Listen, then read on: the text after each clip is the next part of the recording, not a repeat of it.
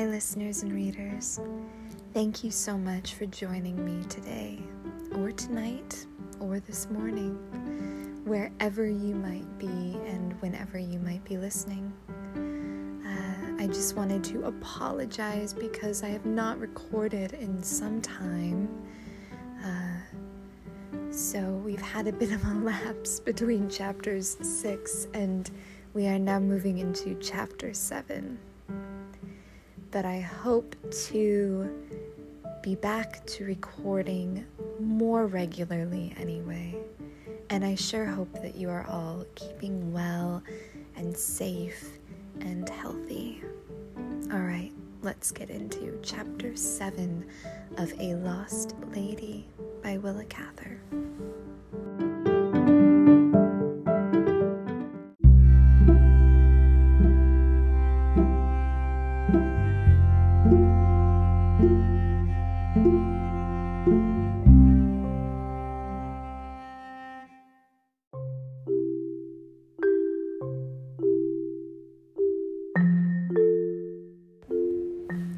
Chapter 7 On the evenings when there was no whist at the Forresters, Neil usually sat in his room and read, but not law as he was supposed to do.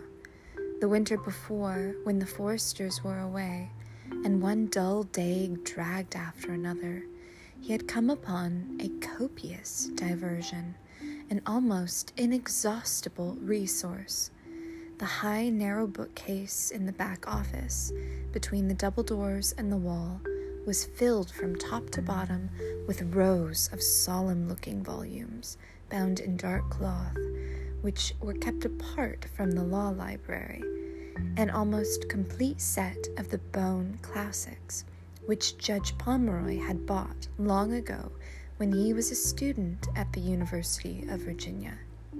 He had brought them west with him, not because he read them a great deal, but because, in his day, a gentleman had such books in his library, just as he had claret in his cellar. Among them was a set of Byron in three volumes, and last winter, apropos of a quotation that Neil didn't recognize, his uncle advised him to read Byron, all except Don Juan. That, the judge remarked with a deep smile, he could save until later. Neil, of course, began with Don Juan. Then he read Tom Jones and Wilhelm Meister and raced on until he came to Montaigne and a complete translation of Ovid. He hadn't finished yet with these last, always went back to them after other experiments. These authors seemed to, to him to know their business. Even in Don Juan there was a little fooling, but with these gentlemen, none. There were philosophical works in the collection, but he did no more than open and glance at them. He had no curiosity about what men had thought, but about what they had felt and lived, he had a great deal. If anyone had told him that these were classics and represented the wisdom of the ages, he would doubtless have left them alone. But ever since he had first found them for himself, he had been living a double life, with all its guilty enjoyments. He read the Heroides over and over and felt that they were the most glowing love stories ever told. He did not think of these books as something invented to beguile the idle hour, but as living creatures caught in the very behavior of living, surprised behind their misleading severity of form and phrase. He was eavesdropping upon the past being let into the great world that had plunged and glittered and sumptuously sinned long before little western towns were dreamed of. Those rapt evenings beside the lamp gave him a long perspective, influenced his conception of the people around him, made him know just what he wished his own relations with these people to be. For some reason, his reading made him wish to become an architect. If the judge had left his Bohn library behind him in Kentucky, his nephew's life might have turned out differently. Spring came at last, and the Forrester place had never been so lovely. The captain spent long, happy days among his flowering shrubs, and his wife used to say to visitors, Yes, you can see Mr. Forrester in a moment. I will send the English gardener to call him. Early in June, when the captain's roses were just coming on, his pleasant labors were interrupted.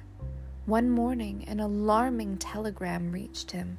He cut it open with his garden shears, came into the house, and asked his wife to telephone for Judge Pomeroy. A savings bank, one in which he was largely invested, had failed in Denver.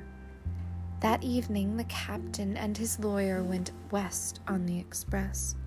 The judge, when he was giving Neil final instructions about the office business, told him he was afraid the captain was bound to lose a good deal of money. Mrs. Forrester seemed unaware of any danger. She went to the station to see her husband off, spoke of his errand merely as a business trip. Neil, however, felt a foreboding gloom. He dreaded poverty for her. She was one of the people who ought always to have money. Any retrenchment of their generous way of living would be a hardship for her, would be unfitting. She would not be herself in straitened circumstances. Neil took his meals at the town hotel. On the third day after Captain Forrester's departure, he was annoyed to find Frank Ellinger's name on the hotel register.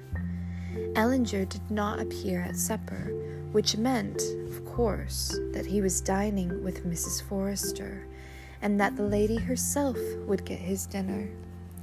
She had taken the occasion of the captain's absence to let Bohemian Mary go to visit her mother on the farm for a week. Neil thought it very bad taste in Ellinger to come to Sweetwater when Captain Forrester was away. He must know that it would stir up the gossips. Neil had meant to call on Mrs. Forrester that evening, but now he went back to the office instead. He read late, and after he went to bed, he slept lightly.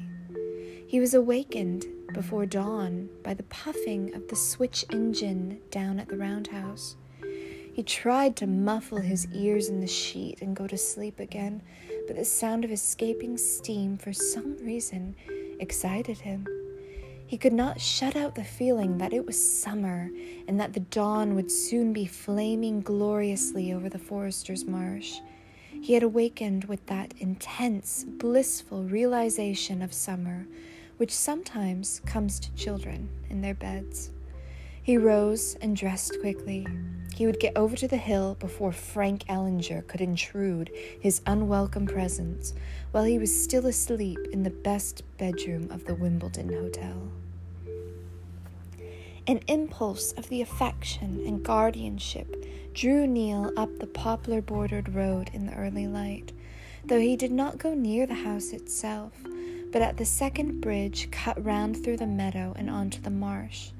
The sky was burning with the soft pink and silver of a cloudless summer dawn. The heavy bowed grasses slashed him to the knees, splashed him to the knees. All over the marsh, snow on the mountain, globbed with dew, made cool sheets of silver, and the swamp milkweed spread its flat, raspberry colored clusters. There was an almost religious purity about the fresh morning air, the tender sky, the grass and flowers with the sheen of early dew upon them. There was in all living things something limpid and joyous, like the wet morning call of the birds flying up through the unstained atmosphere. Out of the saffron east, a thin, yellow, wine like sunshine began to gild the fragrant meadows and the glistening tops of the grove. Neil wondered why he did not often come over like this to see the day before men and their activities had spoiled it, while the morning was still unsullied like a gift handed down from the heroic ages. Under the bluffs that overhung the marsh, he came upon thickets of wild roses with flaming buds just beginning to open.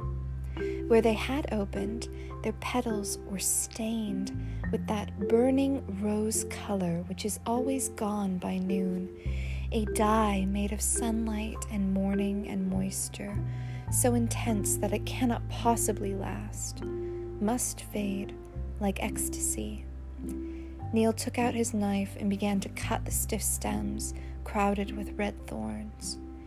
He would make a bouquet for a lovely lady, a bouquet gathered off the cheeks of morning. These roses, only half awake, in the defenselessness of utter beauty, he would leave them just outside one of the French windows of her bedroom. When she opened her shutters to let in the light, she would find them, and they would perhaps give her a sudden distaste for coarse worldlings like Frank Ellinger. After tying his flowers with a twist of meadow grass, he went up the hill through the grove and softly round the still house to the north side of Miss Forrester's own room, where the door like green shutters were closed. As he bent to place the flowers on the sill, he heard from within a woman's soft laughter, impatient, indulgent, teasing, eager. Then another laugh, very different, a man's, and it was fat and lazy, ended in something like a yawn. Neil found himself at the foot of the hill on the wooden bridge, his face hot, his temples beating, his eyes blind with anger. In his hand, he still carried the prickly bunch of wild roses. He threw them over the wire fence into a mud hole the cattle had trampled under the bank of the creek. He did not know whether he had left the house by the driveway or had come down through the shrubbery. In that instant, between stooping to the window sill and rising, he had lost one of the most beautiful things in his life.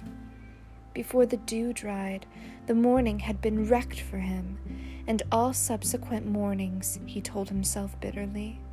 This day saw the end of that admiration and loyalty that had been like a bloom on his existence. He could never recapture it. It was gone, like the morning freshness of the flowers. Lilies that fester, he muttered. Lilies that fester smell far worse than weeds. Grace, variety, the lovely voice, the sparkle of fun and fancy in those dark eyes, all this was nothing. It was not a moral scruple she had outraged, but an aesthetic ideal. Beautiful women whose beauty meant more than it said was their brilliancy always fed by something coarse and concealed? Was that their secret?